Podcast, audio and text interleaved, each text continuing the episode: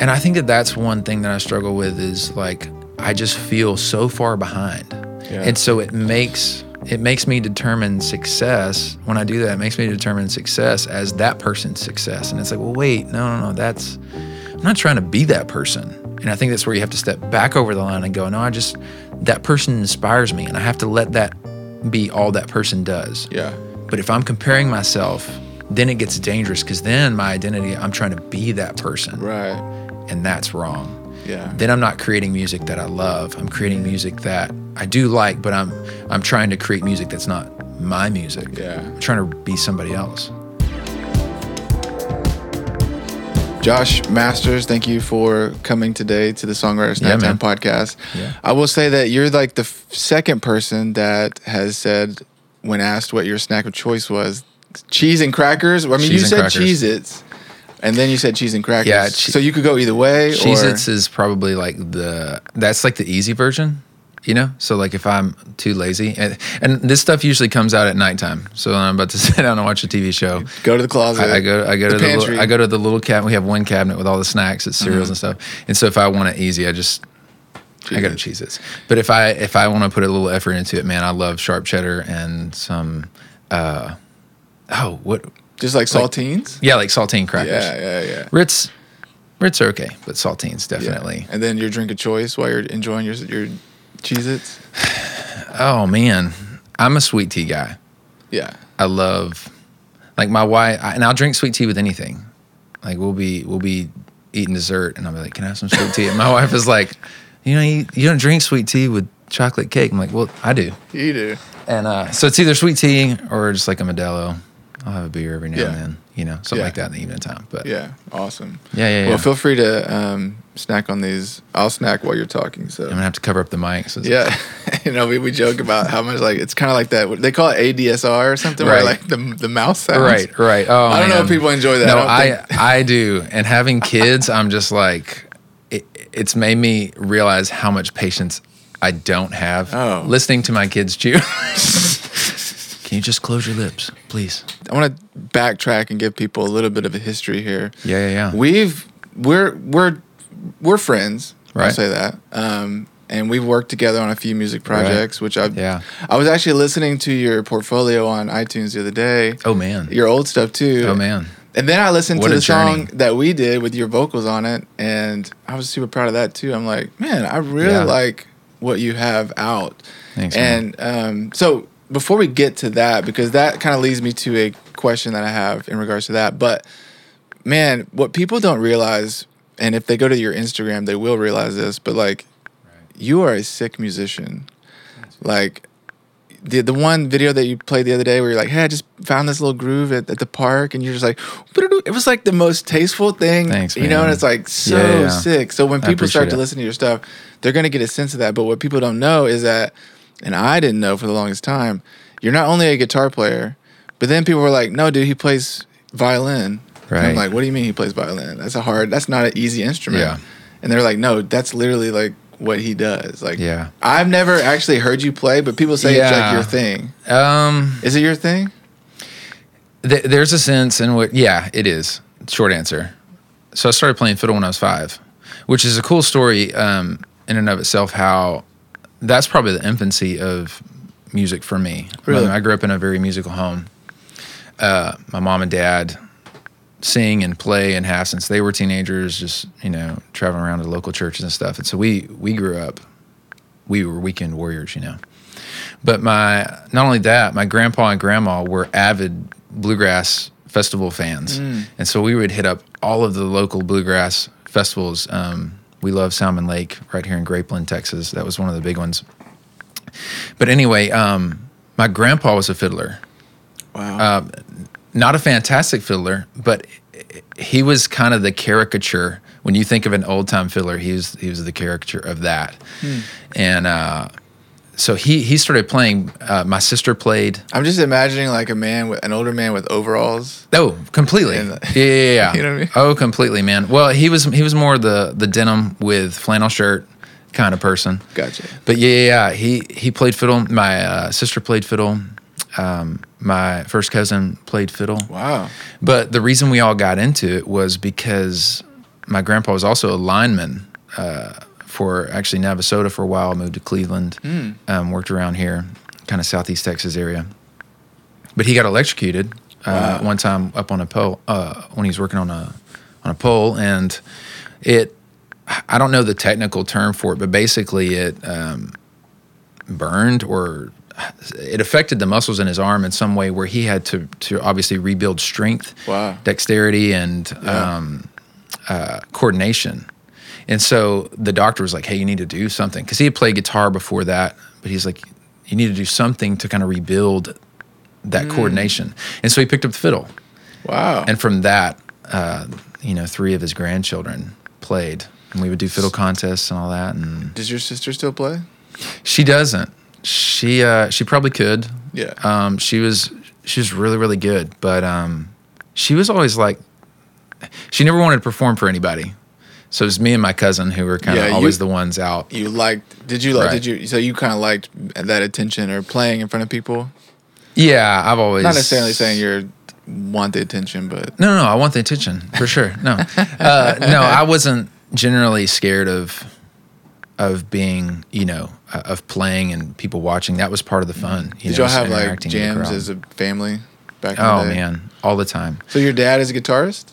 My dad plays guitar and banjo, both both banjo. Yeah, I saw. so. Okay, so I saw you play piano, and I saw a video of you playing banjo.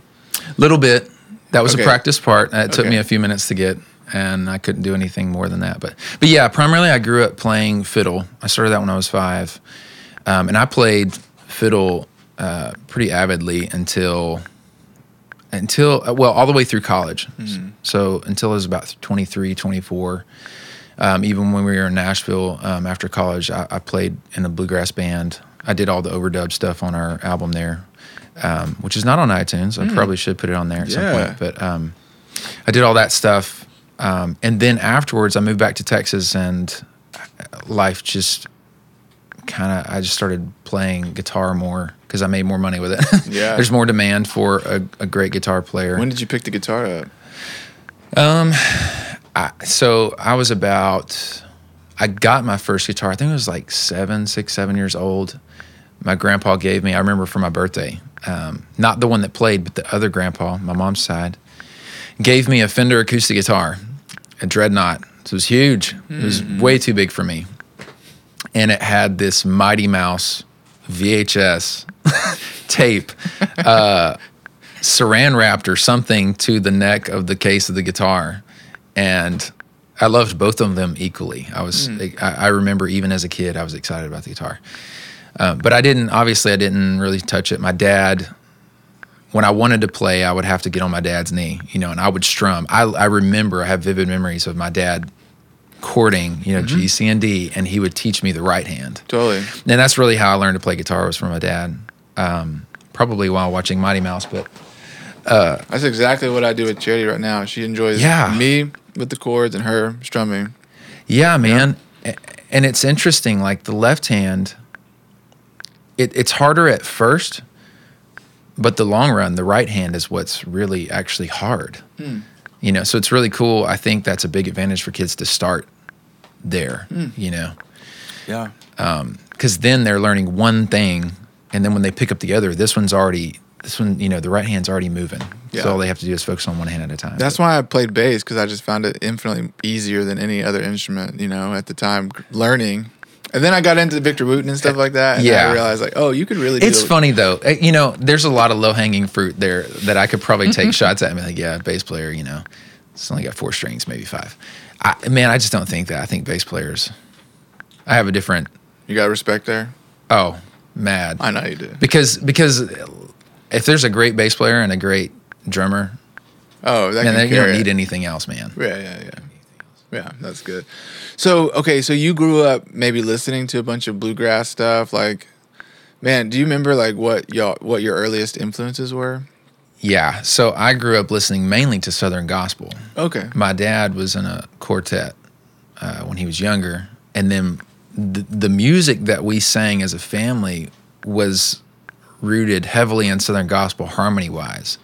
We didn't even really sing the really more bluegrass harmony. We kind of played bluegrass instruments but sang Southern gospel, and so it was really Okay. cool melding. That makes a ton of sense with like all your background vocal instincts that I Right. that It's we've different. worked on and I've seen you post. I'm like, man, it's really cool stuff. Right. I, I was. Um, my dad was very, and mom, both of them, because my mom plays piano. Uh, was very instrumental in teaching me harmony and like gave me a love for it. you know, for singing harmony and picking out the parts. Um, That's so cool. But man, I, I don't know. One of the probably one of the f- first um, albums that I really enjoyed was an album by the Bishops, which is a they're a quartet or a Southern gospel group, and they put out a bluegrass album. They hired all some of the best studio, you know, bluegrass players at the time, and it was that was I don't know that was probably the first album that I remember being like, yeah, I really I really like that because I was heavy in bluegrass when I was young obviously when I get older, I I went to church youth groups and uh, was exposed to rock and Yeah. Well, I was gonna ask, were you like kind of?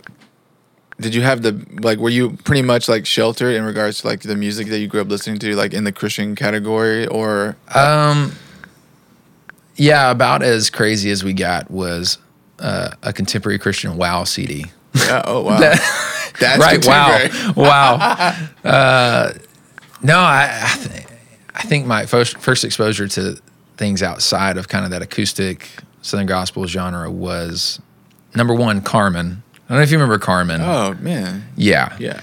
That was uh, that was allowable. So, and not only allowable, that was a prolific uh, listening experience in our home, and I loved it. I, to, this, to this day, I still love it. I jam it out for our kids. But then we had the Wow CD, which We had listened all- to Carmen. Uh, I forget what song it was where he's telling a story, and it just lasts forever. oh yeah, But it's yeah. My, he's kids- brilliant. Yeah, He's great, man. I love Carmen.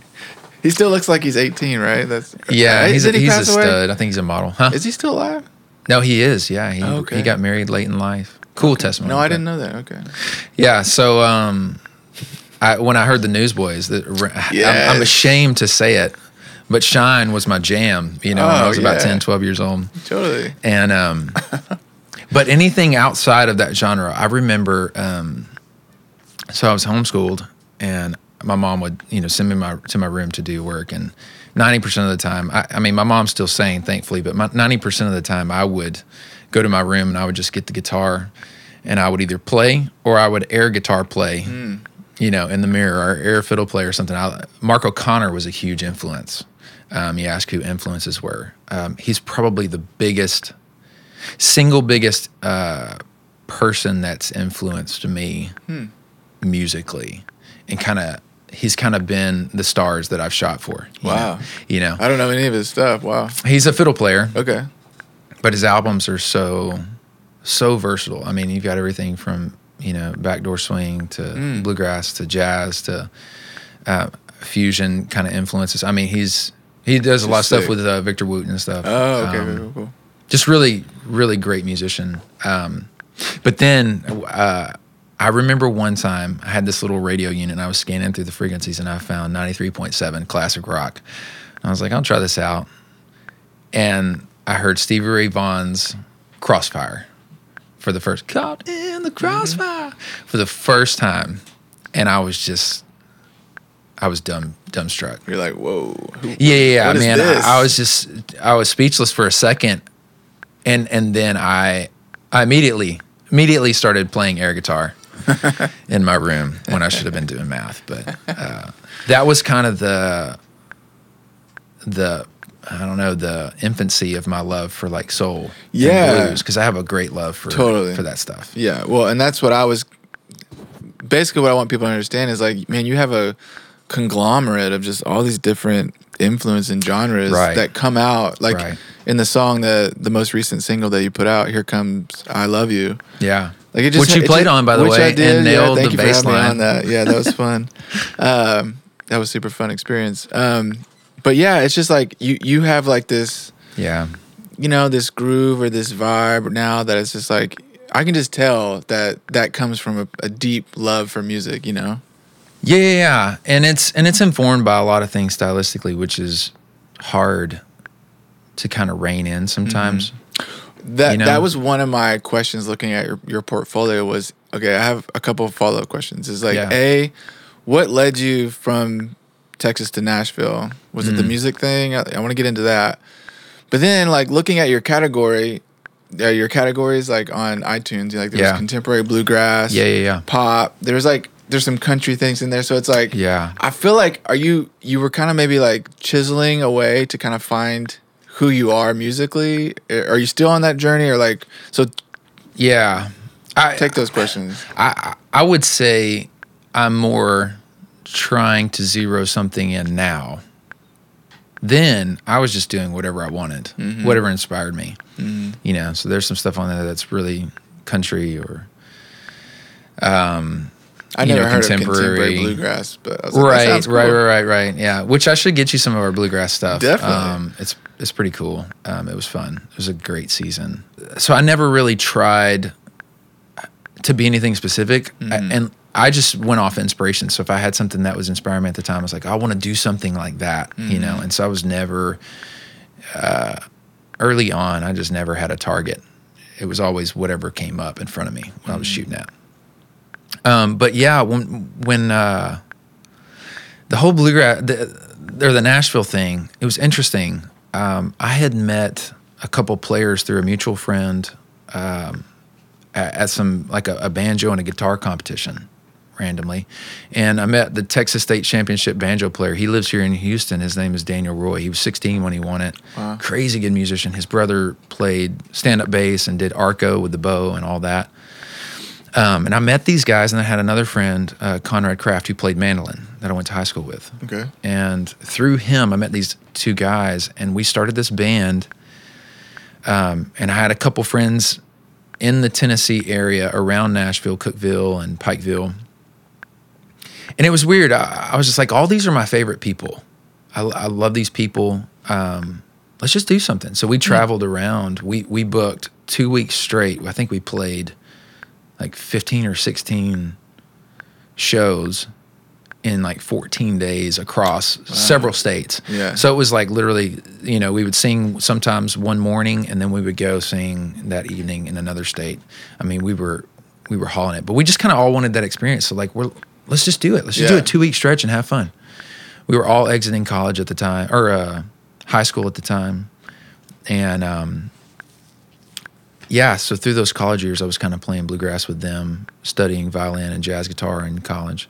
That's awesome. What brought you back to Texas? Well, okay, so we left the day after my last class in college. We left and moved to Nashville, and we were there for about three years, and we re- we recorded some stuff up there. Long story short, my wife and I got pregnant, and I was just like, let's just go back home. All of our family's there. We have a fantastic family, and so we've been here ever since then. Man. Is she um, a musician at all, or does she sing? Or I can't remember if she's she sang at church. point of bitterness? No, you, you brought up something. You brought up a great point here. Um, she's not a musician. Derek's wife sings, right? Yeah, yeah, Okay, she's a great was singer. Confused. Okay. Uh huh. Yeah. Um, but my wife, she's, you know, she studied piano. She kind of did the normal childhood thing. And she also studied voice. Well, when we were courting, dating, whatever you want to call it, uh, she actually had a vocal recital and didn't tell me about it. Wow. And to this day, I'm bitter. It's not recorded or anything No. for you to go back and. No, no. uh, but no, no, I'm not bitter. She, She'll have to sing with you on some records. She knows how to sing. Yeah, she well, she's she's not. She would never. She doesn't want attention. Yeah. She wanted to finish a recital and be done, kind of thing. So Yeah. yeah, it's not going to happen. Yeah. But uh, I do get to hear her sing our kids to sleep, and Man, that's cool. that's the that's that's a beautiful thing. That's So, really cool. How long have yeah. you been married now? Uh, be 13 years, November 22nd. So That's awesome, brownie man. points for me for No doubt. for knowing that. I always like pause and like, Yeah, yeah, yeah, 11, yeah. 12. Um, and how many kids do you have? We have seven. Bro, Yeah, I forgot that you have so many kids. it is funny. Like people That's- are shocked by it every time. Uh, The I was age- just- then the ages range from what to what? So our youngest is four months. Okay. Oh, four months. Yeah, four months Wow. right now, That's awesome. and our oldest is going to be. How old are you? Is he's twelve? Um, I'm 35. Yeah, that's the age I have a hard time remembering. Yeah. Oh, your own age. Oh man, What's the oldest kid? How old? I think he's he's 12. Yeah, because his birthday is in October, so he just turned 12. Yeah. Maybe you can encourage us a little bit. We just you know, I'm telling it. Maybe I'll cut this out. Maybe I won't. But we, we just found out this that part. uh, we we- found out Angela's ten weeks. What? I know. Yeah. Let's go. Let's go. This is three. This is three. Yeah, and it was unexpected. Just Yeah. unplanned, unexpected. Right, But right, so we're we're getting used to the idea and super excited about it. But we, you know, we're we feel like we're old. You know, Right. we're, I'm How old are 38. You? know, she's 37. You're 38. I'm 38. No, Yeah. dude. I feel like I'm older than you. That's probably because I look older than everybody. No, man, I'm an old man. But anyways, I guess I guess it's not that old, right? Like, No, yeah, no. people have kids way older all the time, right? Oh, all the time. Okay, cool. How old is your oldest? He's uh he's 11.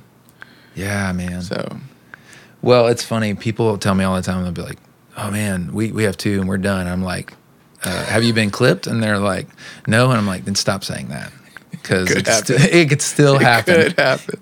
Yep.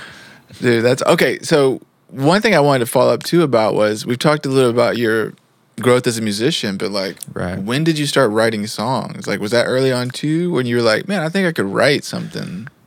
I, I guess I would say I attribute a lot of the infancy or inception of rhyme, specifically that aspect of writing, to my mom. Um, in school, she would have me write poetry, and it wasn't like a regimental, scheduled out thing.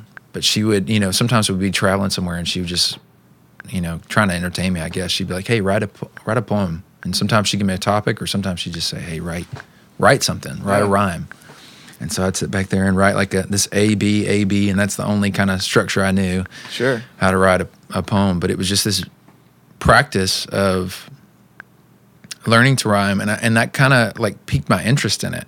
So I was already, you know, musically, like instrumentally, I was already sold. I I had already bought in. That's what I wanted to do. You know, I, I realized I had a skill for it, not only a skill but actual love for it. Well, and your vocals too. Like you're Well, and I didn't. Well, okay, so that's a. It's funny. I have this weird relationship with my voice, and, and it genuinely is a love hate relationship. I hmm. I I don't feel like I got to where I was confident in singing hmm. until I was.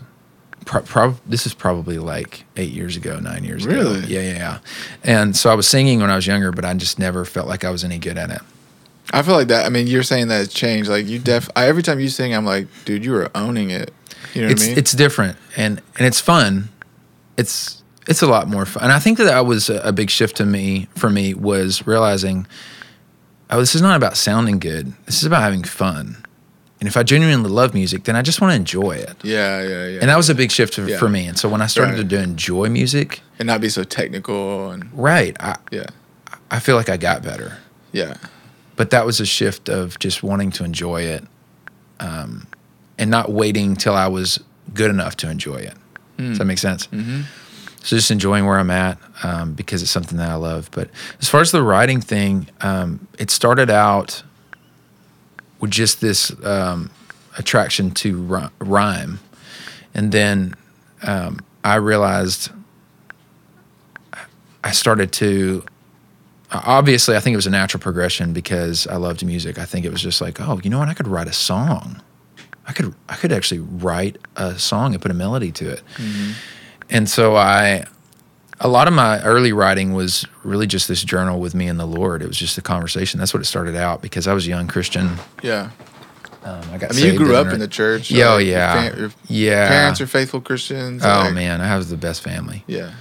and I got saved when I was, I, I, I say five, but probably be, probably before and after that. I mean, I was at the altar Yeah, yeah, at yeah. Children's Church every Sunday. Yeah. Yeah. You know, I just had this early attraction and realization that there was a God, and I was aware of my sin, which made it hard because I, I was a very had a very guilty conscience, and that was actually the, this birthplace, uh, for my need to emote, and, uh, I had these I had the tools to do it. I had Yeah. music, um, and I, I was being trained in understanding rhyme and rhythm, and and so I, I think that that is probably the barest um, need for me as a musician is just this sense to emote, whatever it is. It, Mm-hmm. You know, early on it was about God, and now it's just this constant journal about my life, Life, my yeah. Mm-hmm. family, my kids, uh, situations uh, that I've learned from, or hopefully learned from. Do you remember that first song that you wrote? Oh man, No, No, no, no, no, no. it's probably a good thing. Oh man, and I don't even know that I would call it a song. Yeah, just- It was just a thing. It was just this random weird creation. Uh, Sure. But I do remember uh, the first official song was uh, it was called "Let Love Lead," and it was I wrote it at some Southern Gospel. Uh, actually Stamps Baxter, Hmm. Stamps Baxter School of Music. Uh, I went to their summer camp every year, Wow. Mm-hmm. and I took writing lessons there. So as you were playing and singing and writing, like were people, especially maybe your family, were they like affirming you and being like, "Man, this is good. Like you should keep keep doing this." Well, it's funny. I think when you have a talent and people see that, they're always like, oh, you know, especially like at uh, bluegrass festivals or just anywhere, the people be like, oh man, you, you know, we're gonna see you on TV someday. You know, don't forget us little people when you get famous. You know, yeah. And, and that was a great thing because it encouraged me, but it was also like this uh, negative thing Mm. too later on in life because I, I like I assumed my identity, I assimilated some of that Yeah. identity upon myself or pre-imposed their vision of my you had to identity. be something that they. Right. Yeah. And it's like, well, no, that's not what I have to be. Yeah.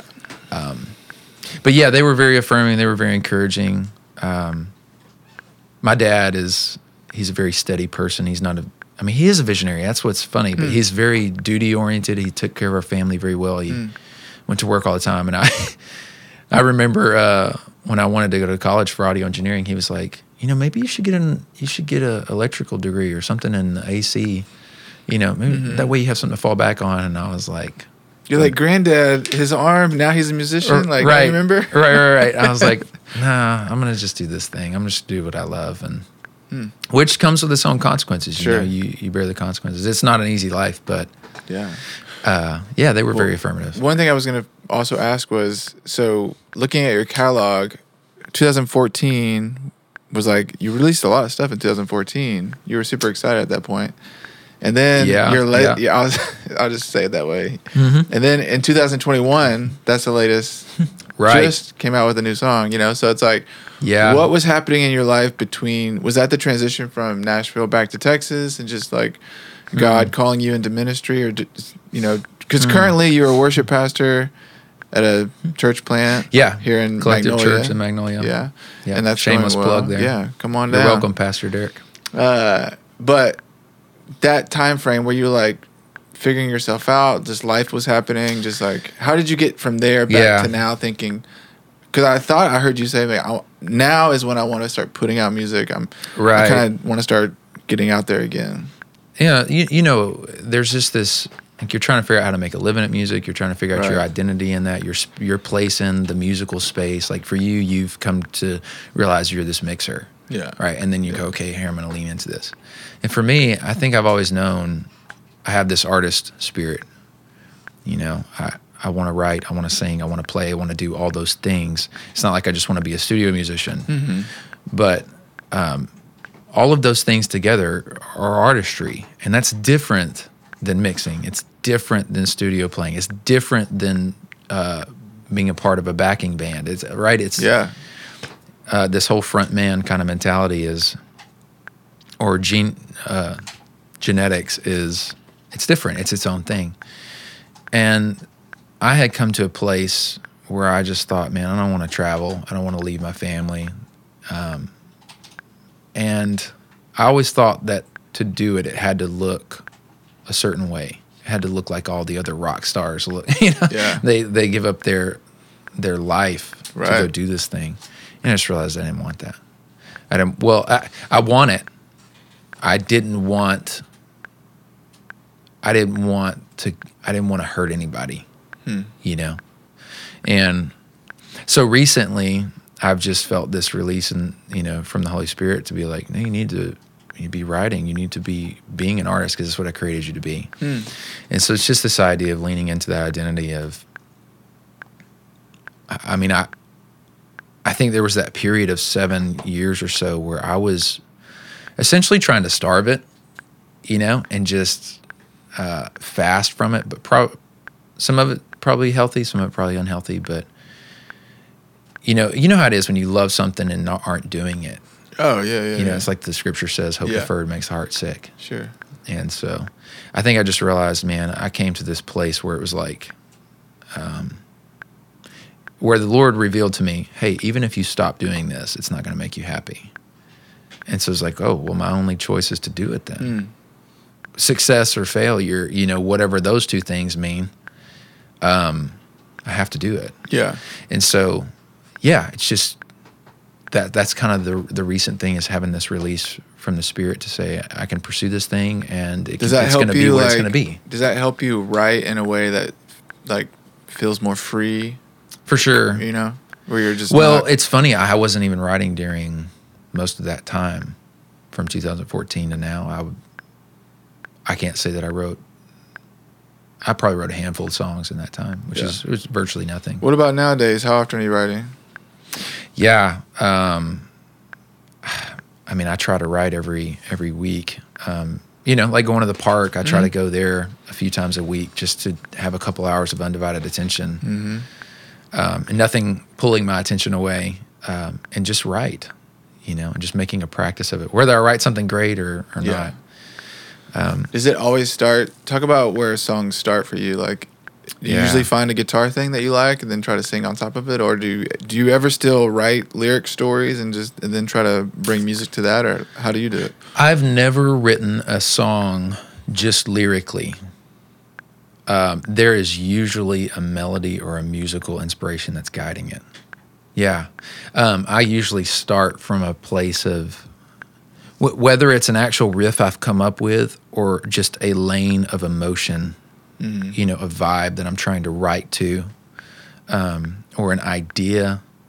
Uh, I'll work that idea and just kind of write around it until I find, uh, not not like the title, but like the the meat of the song. What am I? What is the idea that I'm circling and trying to clarify? And I don't know. It's it's almost like you know, there's this funny saying that people they're like some people talk when they have something to say, and some people talk until they have something to say. Mm. And I feel like that that is a little bit of my writing. I have I I know what I'm I know I want to say something that has to do with a certain subject or whatever, but sometimes I need to write to that thing Yeah, yeah. to get there. I like the way you described it. Like you're circling. You're Right. just circling until it kind of narrows itself down, and you're like, oh, that's the idea. Yeah, and photographers would call it uh, working the angle, working the shot. You know, where they're like, okay, this here's this image I'm trying to create. That first time I throw the camera up, it's like, well, I don't get it. Um, let me move over here, or right, just what you were doing with these cameras right before you. You're working the angle until oh, there it is. There's that thing, and that's how I do with the lyric. Um, and then once I get that idea, then I can start to ruthlessly cut out the Yeah, stuff I've already away. said and go, okay, does that really does that really lend itself? totally. Yeah. Well, so in regards to the production of the music that you're working on and maybe the music that you'll put out, like what are you trying to do production wise? Like what and maybe you can pull from things that inspire you, you know, recently or whatever, like from people that inspire you musically, but what what to you when it comes to the production, even the production on the last release, like what are you what are you looking for when it comes to the music side nowadays? Hmm. How would you try to describe that?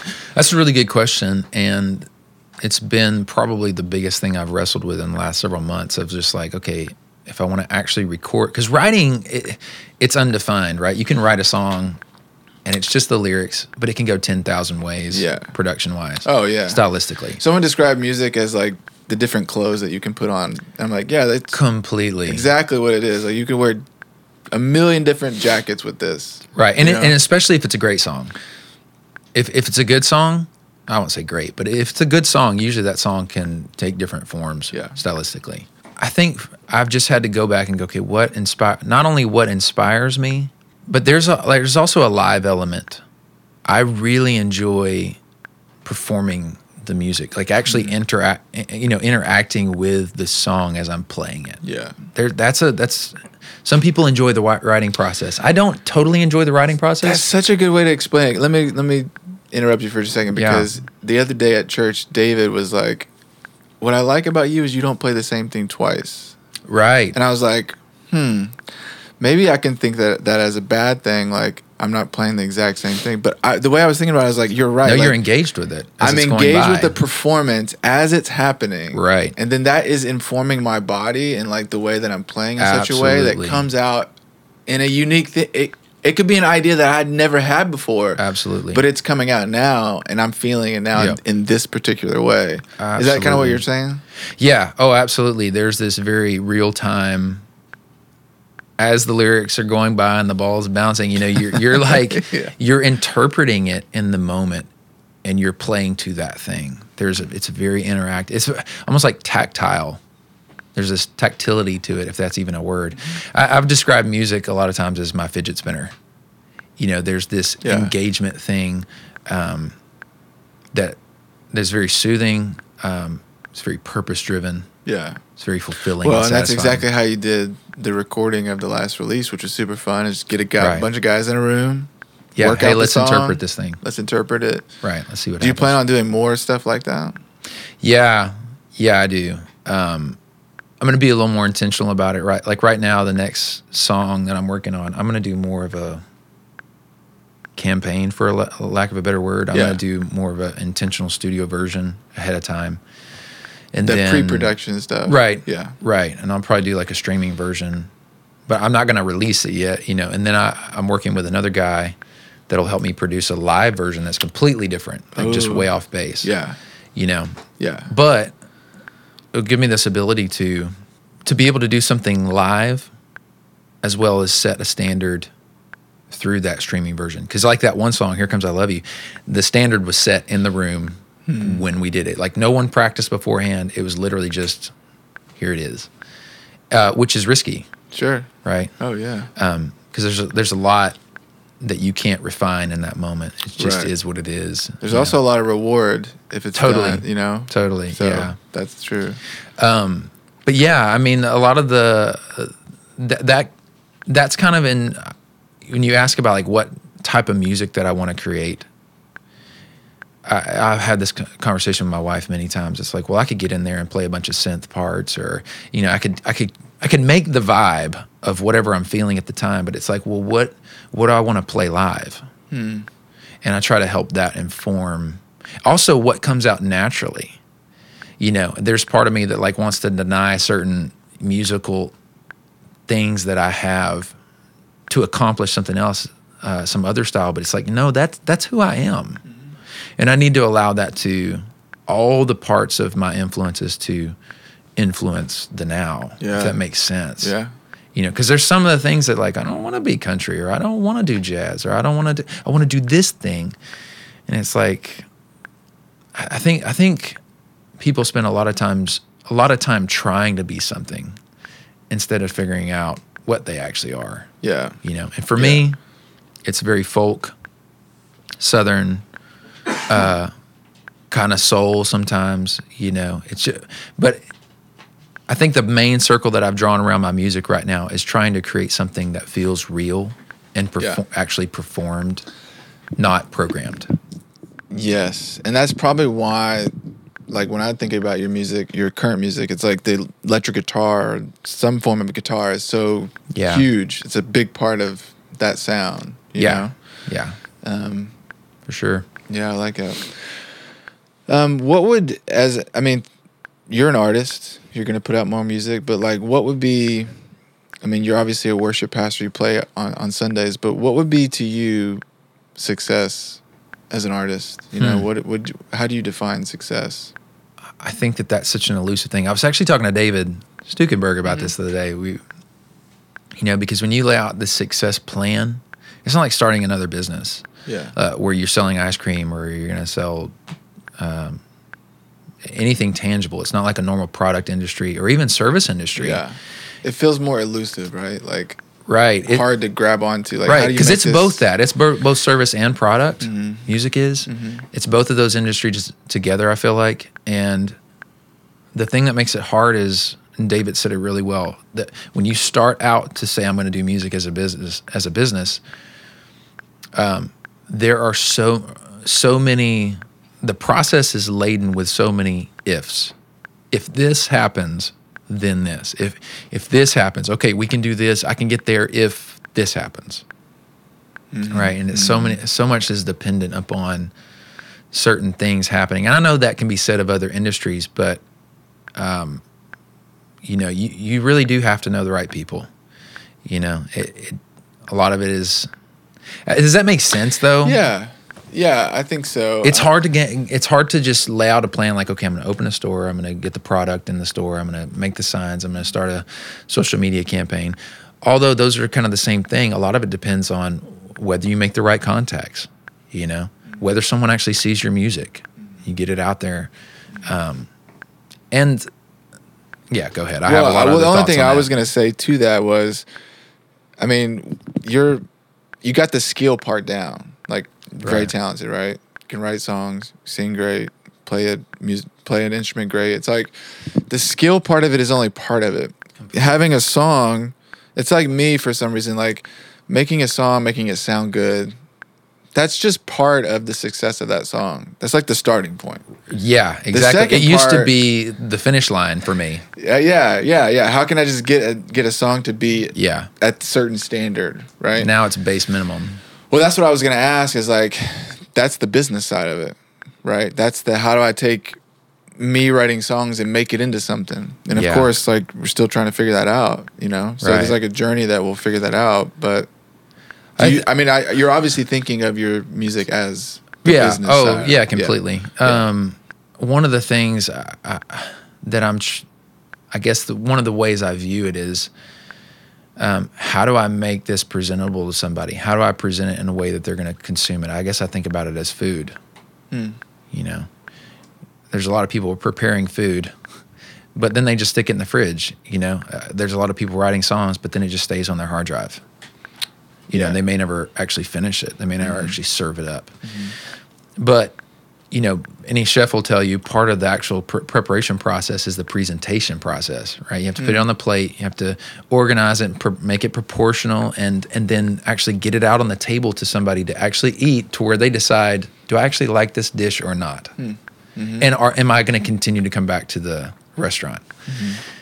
And and so for me, it's like with this next song I'm doing, I have a song I'm, I'm working on production wise right now. Like I said, we're working on uh, having a, a live version of it done and just gathering content for this for this thing. And so we're in the preparation process, right? We're, we haven't even presented it, and I think that's what I'm I'm trying to focus on is getting the ingredients together, uh, cooking the meal, you know, making the song, and then okay, let's have an intentional process in the way that we lay this out and present it, so that people uh, don't just see it as this. Bam! There was a song he released, but milk it and and help them be able to see it. That's part of you know you hear it with stores all the time. Location, location, Yeah. location. You just have they, you have to be visible. What have you thought about in regards to sharing that sharing that song after it's been released? Like, is it just documenting the process of making the song, sharing somehow, Mm. creating content around what the song is about? What have you thought through? Yeah. Like, what what could Yeah. you share in regard to like what your strategy is? Yeah, so I had a regards to those conversation with a couple friends the other day about this, and they had some really good ideas. You know, um, not only releasing, uh, you know, seeing the song, that three and a half minutes of musicality, four and a half, four minutes, whatever. Seeing your ability to promote that song more than just the actual release of the song.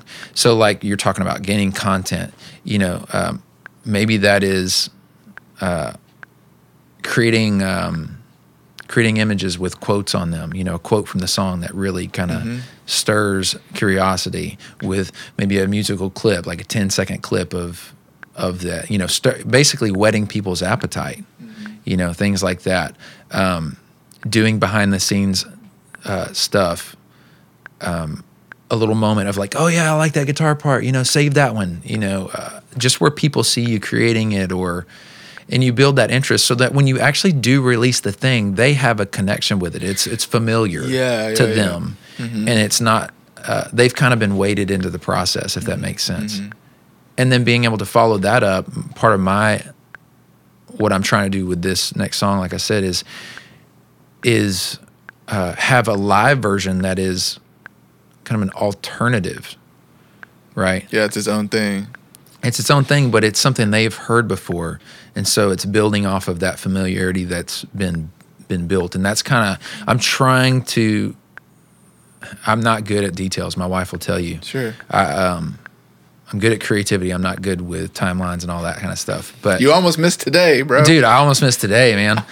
um, thanks for the text, by the way. Yeah, yeah. Uh, but yeah, j- focusing on it as more of a campaign and a strategic. That's a good way to put a campaign. Yeah. Right. I, ha- I thinking about this as mm-hmm. this as this stream of mm-hmm. releasing content around this thing, and not just looking at it simply as, okay, I gotta I gotta create this song, work for three four weeks in my studio, countless hours, and put it out. People see it for ten minutes on Instagram and then fly over. You know, my wife said it one time really well. She was like, you know, she talked about cooking cooking a meal. Back to that analogy. She said, you know, sometimes it is discouraging to to work hours on a meal, put it before the family, and it's gone in ten minutes. Especially with seven kids. Right. well, everybody, it's it's magnified because yeah, for sure. And it, and I thought, wow, that's such a good principle, and everybody experiences that at mm-hmm. some point in their life Yeah. You know? But how much more do you enjoy the meal when mom's like hey i'm making chicken and dumplings tonight and everybody's talking about it throughout the day. And then when it comes it's all it's this thing. Yeah. right? And i think that that's kind of the thing with music. Yeah. hey creating a new song check it out. And then having the slow release of anticipation you know? I love that. yeah yeah, yeah. I think you also, um, if you haven't thought, I'm sure you've thought about this, but you should release like an acoustic version Mm. of stuff. Maybe it's not every song, but like an acoustic Yeah. version of, of that one you just released would be great. You know, at some point. no it's actually a good idea i have so i have a I big bet you already have it. No, well, see, no, I don't. Part of it. Uh, uh, yeah, so like this song that I'm gonna release, I want to actually do something completely different. Where this song may be um, drums and guitar heavy. Hmm. Uh, I want to do something different that's like keys and strings. Oh, that's It's like completely different. yeah. So I love that idea. You're talking about like with "Here Comes I Love You." I should do that. I didn't even think about it. It's Just probably the best, versions, you know? best place to start right there. I could do that one right now, but. Is there anything on that you can think of if I asked you what your biggest struggles are? I would say one of the big struggles, and I feel like most people could probably relate to this, is feeling outside. You know, the, you feel like there's this group of people or musicians that you look up to, or Mm-hmm. and it's like they're doing the thing, right? Because we all have those people we look up to, Oh yeah. right? But when you look up to them, you're watching them, and so you're watching them have what looks like success, at least, right? Right, And they're right. they're having momentum and movement, and they're doing the thing. And I think that that's that's dangerous, helpful in one way, but it's like you have to be aware, but then just not too much aware or something. I don't know. You know? Well, it's it's the difference between being aware and comparing. C- comparing is a there's a fine line that you can step over so easily, and usually we don't even know we're stepping over. It just happens because it's human nature. You're like, oh, I'm way over the line. Yeah, yeah, yeah, yeah. Um, and I think that that's one thing that I struggle with is like I just feel so far behind. I always feel so far behind, hmm. you know, Yeah. and so it makes it makes me determine success. When I do that, it makes me determine success as that person's success, and it's like, well, wait, no, no, no, that's I'm not trying to be that person. And I think that's where you have to step back over the line and go, no, I just that person inspires me, and I have to let that be all that person does. Yeah. But if I'm comparing myself, then it gets dangerous because then my identity, I'm trying to be that person, Right. and that's wrong. Yeah. Then I'm not creating music that I love. I'm creating mm-hmm. music that I- I do like, but I'm I'm trying to create music that's not my music. Yeah. I'm trying to be somebody else. That's so good. I mean, like I resonate that as a producer, like trying to make songs for people. It's like everybody wants this. Oh, can you make this song or this song? Right. It's like those songs are great, but that's not this song. Like this song Right. is going to inform us, and we're going to make something original. That's that's a combination of where you are as an artist and where I am as a producer in Yeah. this moment, in this season. Right. I'm not Timberland. I'm Josh Walker. So it's like Right. I'm here now, and it's like it's so hard to remember that and like to get out of this mindset of like, yes, we want to be inspired by all this, but like anytime that you get down, and I I struggle with that so much is like, even with running a business, it's like, you know, you're always looking towards like, oh, that business in Nashville or that. There's, Right. there's some studios Totally. that I have to stop following because I'm like their pictures just look you look it looks like everything you're doing is so sick Right. it's just so awesome and it's like Looks like you're always working with the best people. And It looks so easy and fun. And I, I know, man. But it's such a dangerous and destructive. Like it's, it's literally debilitating. Something Mm-hmm. that should be encouraging is is actually tripping you up yeah in a big, big way. yeah Yeah, I've had to do that. Stop following. That's good, man. Okay, I want to transition to a thing I call 10 things. Uh oh. It's just some rapid fire questions. Okay. Um, don't be freaked out. Let's go. Uh, first thing, favorite concert you ever been to? The first one that pops into mind is Festival Candios, which is Okay. was held down in Greenspoint Mall, and uh, Sounds uh, cool. parking lot. That's not my favorite concert. It's just the first one that came to mind. it's a little bit of bonus uh, material. Um, favorite concert was actually uh, I went to see Mark O'Connor. My mom and dad had bought me tickets to him. He's again, he's a Yeah. huge musical influence, Mhm. and we went to some symphony down in I think it was Tomball or Tyler or something. He only played like two songs, and he was just a guest for the symphony. I was like, dang it, man. So it, it wasn't as good as I wanted. That was the only time I'd ever seen him live. And then a few years ago, my wife surprised me and bought me tickets to go see him down in Houston. Well, Ooh. me and my wife, just us two, we drove down, and it was just this hole in the wall music studio thing, like 40 people in the room, Wow. him and his wife standing on stage, two violins, and they killed.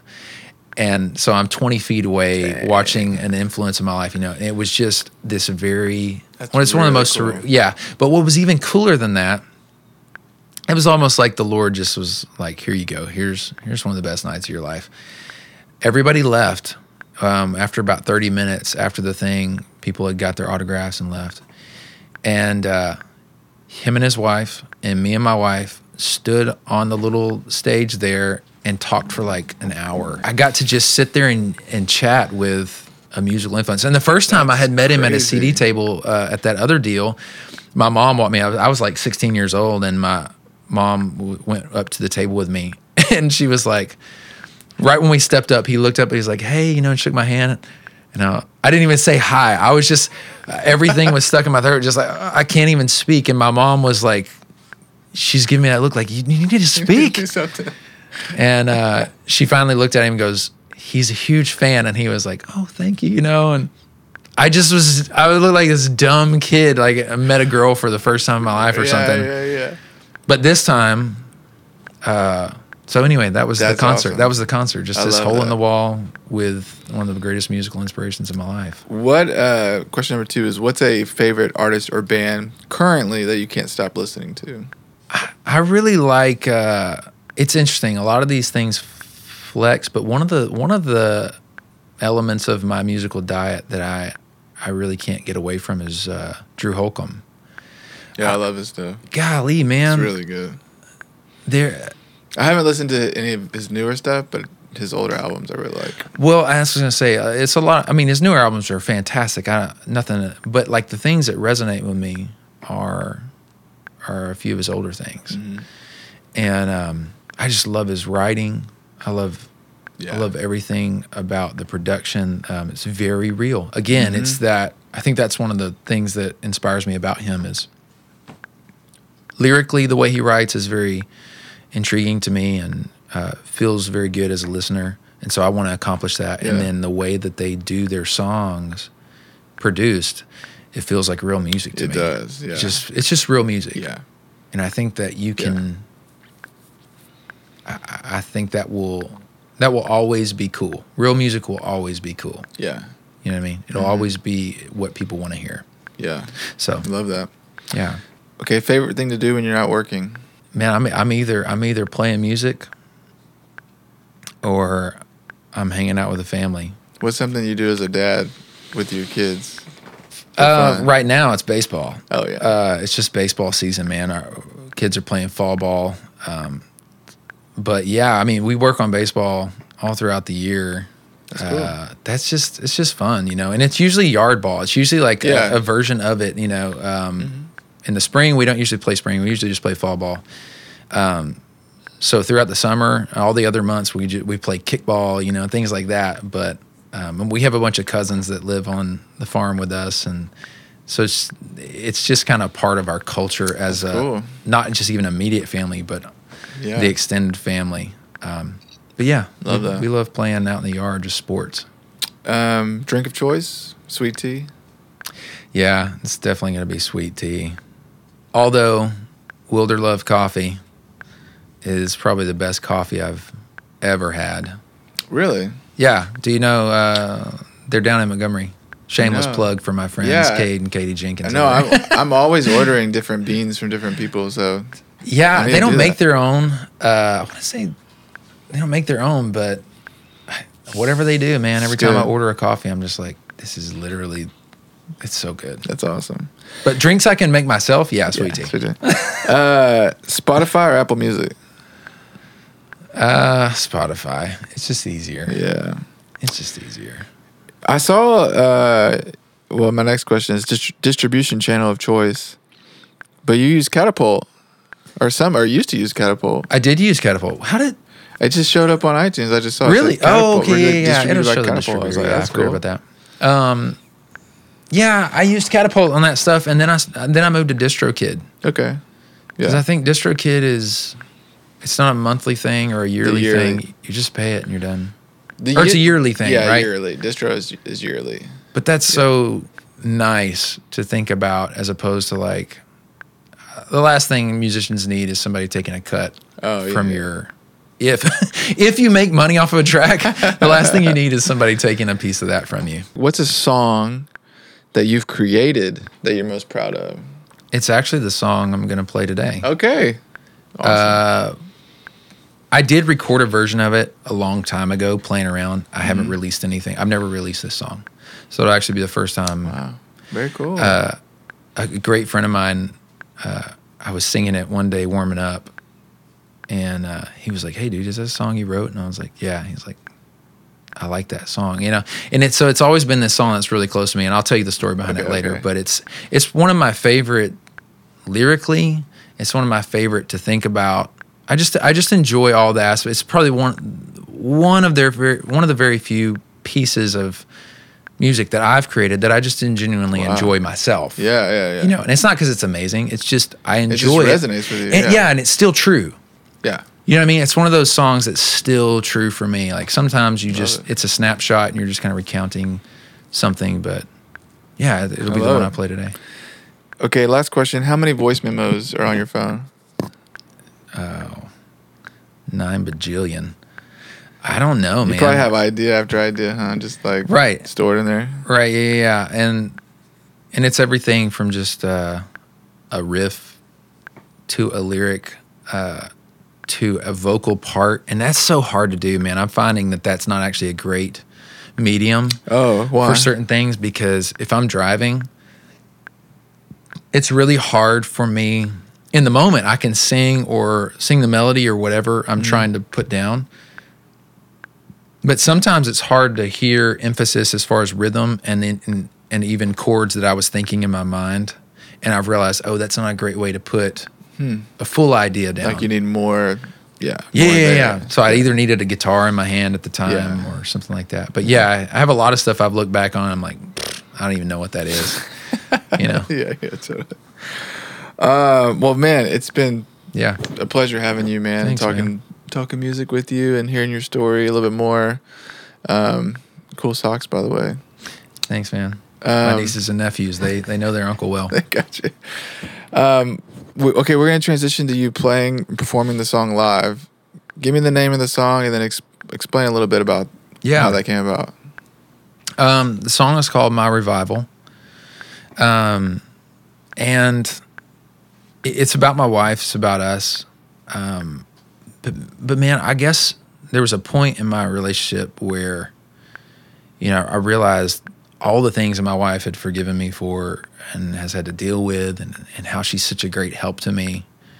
um, by either being the person that will press me hard until I, I find truth, um, whether it's uncomfortable to do or not, you know, and and so I just uh, I really began to see, and it's funny, I didn't write this song intentionally with this idea in mind, but I realized as I was writing it, and kind of after I was done, I was like, oh, okay, that's where that came from.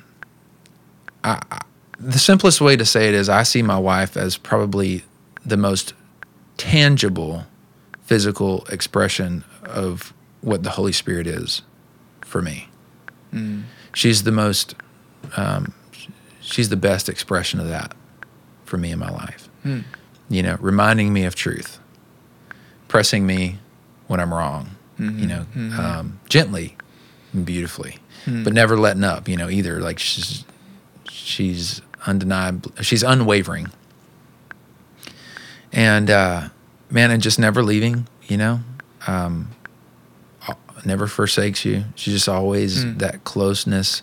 And, and it's things like, um, you know, marriage is not what I expected it to be. Relationship is not what I expected it to expected it to be. And, and sometimes when you have that realization, you're like, oh, it's less. But then as the journey goes on, you realize, no, it's actually more. Mhm. You know, because you, you learn to value different things in your relationship with somebody and the beauty of those different things. You know, Yeah. the the beauty of the hard things that in the moment feel like, oh, I wish this was never happening. I didn't see this coming. But once that's gone, and once you come back, go past it, the, the relationship is so much deeper, so much mm. better. You have so much respect and love for that person that stuck it out with you. Yeah. You know. Um, um, that's so awesome. So yeah, it's really just this idea of seeing her as this physical expression of the Holy Spirit and His work in my life, for me and with me and all that. You know, on me. That's great, man. Yeah. Well, I can't wait to hear it. And uh, thanks again for coming by. And Yeah. if people are listening, uh, where can they follow? Uh, on Instagram. Uh, you have the coolest last name. Yeah, that's funny. Uh, it's funny you say that because I don't feel like that. I always feel like, man, I wish I had a cool last name. It just And- sounds so commanding. right, Just like, right. You know. Yeah. Well, So where do you want? Pe- but you have two Instagrams. Tell people where to go. Well, so I started. I mean, this whole music thing really, even though I've done it for a long time, the artist thing is just so such an infancy. Mean, it's so so new right now, um, as far as putting out my own music. Um, so I, I started a, a, an actual artist page on Instagram, and I have one on Facebook. Right, there's just Josh Masters Music, um, and then there's my personal one, which is I think it's Josh E Masters. Uh, J O S H Y Masters. But you can follow me on there. Um, I'll put some stuff out on YouTube. I'm not a YouTuber. I, Yeah. I literally have one one video on that right now. I saw a very old Josh Masters video where you had an Yeah. accent. Yeah, just forget all that stuff. Just man, I, if there's a way I could pull it off, uh, uh, I tried actually the other day, Oh, really? and I, I can't find I can't find the password to the email. Oh my goodness! And then Yeah, yeah, YouTube yeah. has these regulations where you can't access it, you can't reset the password. That's crazy. for older emails. But anyway, um, there's a different channel, and it's the one with "Here Comes I Love You," and, Yeah. and I'll be putting Totally. like the video stuff there. But Yeah. um, most of it would probably just be on social media right now. Cool. Um, I'm not on TikTok, which maybe I should be, maybe I shouldn't. I don't really know. Do you They do TikTok? constantly. No, I don't talk. Uh, I don't tick the talk. You don't TikTok. No. That's awesome. Um, well, thanks again, man. I Yeah. appreciate your time and Same. It's been cool to get to know you a little bit um, as a friend. Same. So hopefully, there's more of that down the road. Yeah, yeah, yeah. Cool.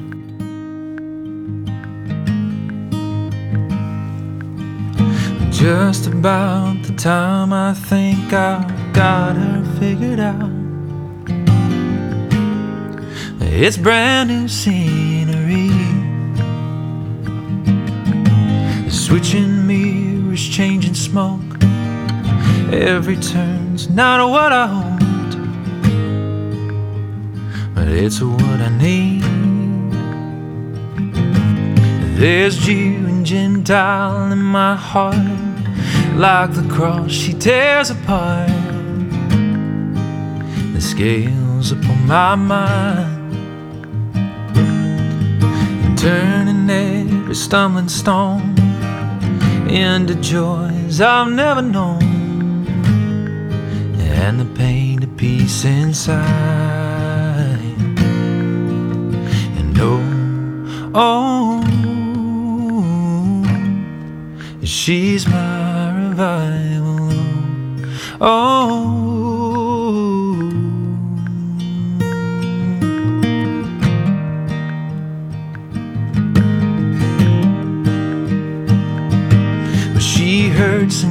Like salt and light.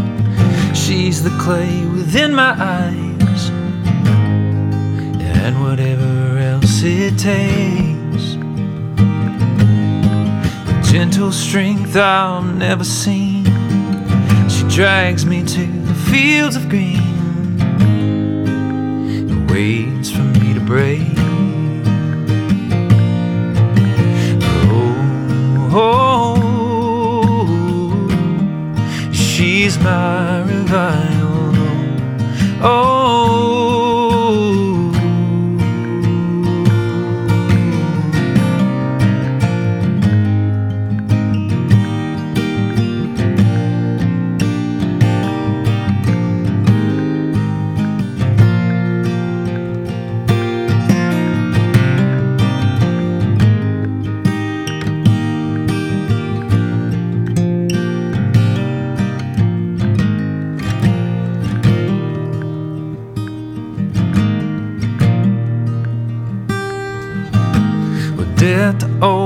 life to new. She seems to know just what to do to soothe the bitter soul. She speaks to me the words of life. They cut and clean just like a knife. And I kiss her cause I know that love's not a war, but you've got to fight pierce the dark and bring the light. Just to save the one you love. And she's held my hand and holds my heart, held on tight right from the start, just like she said she would. And oh, oh she's my revival. Oh,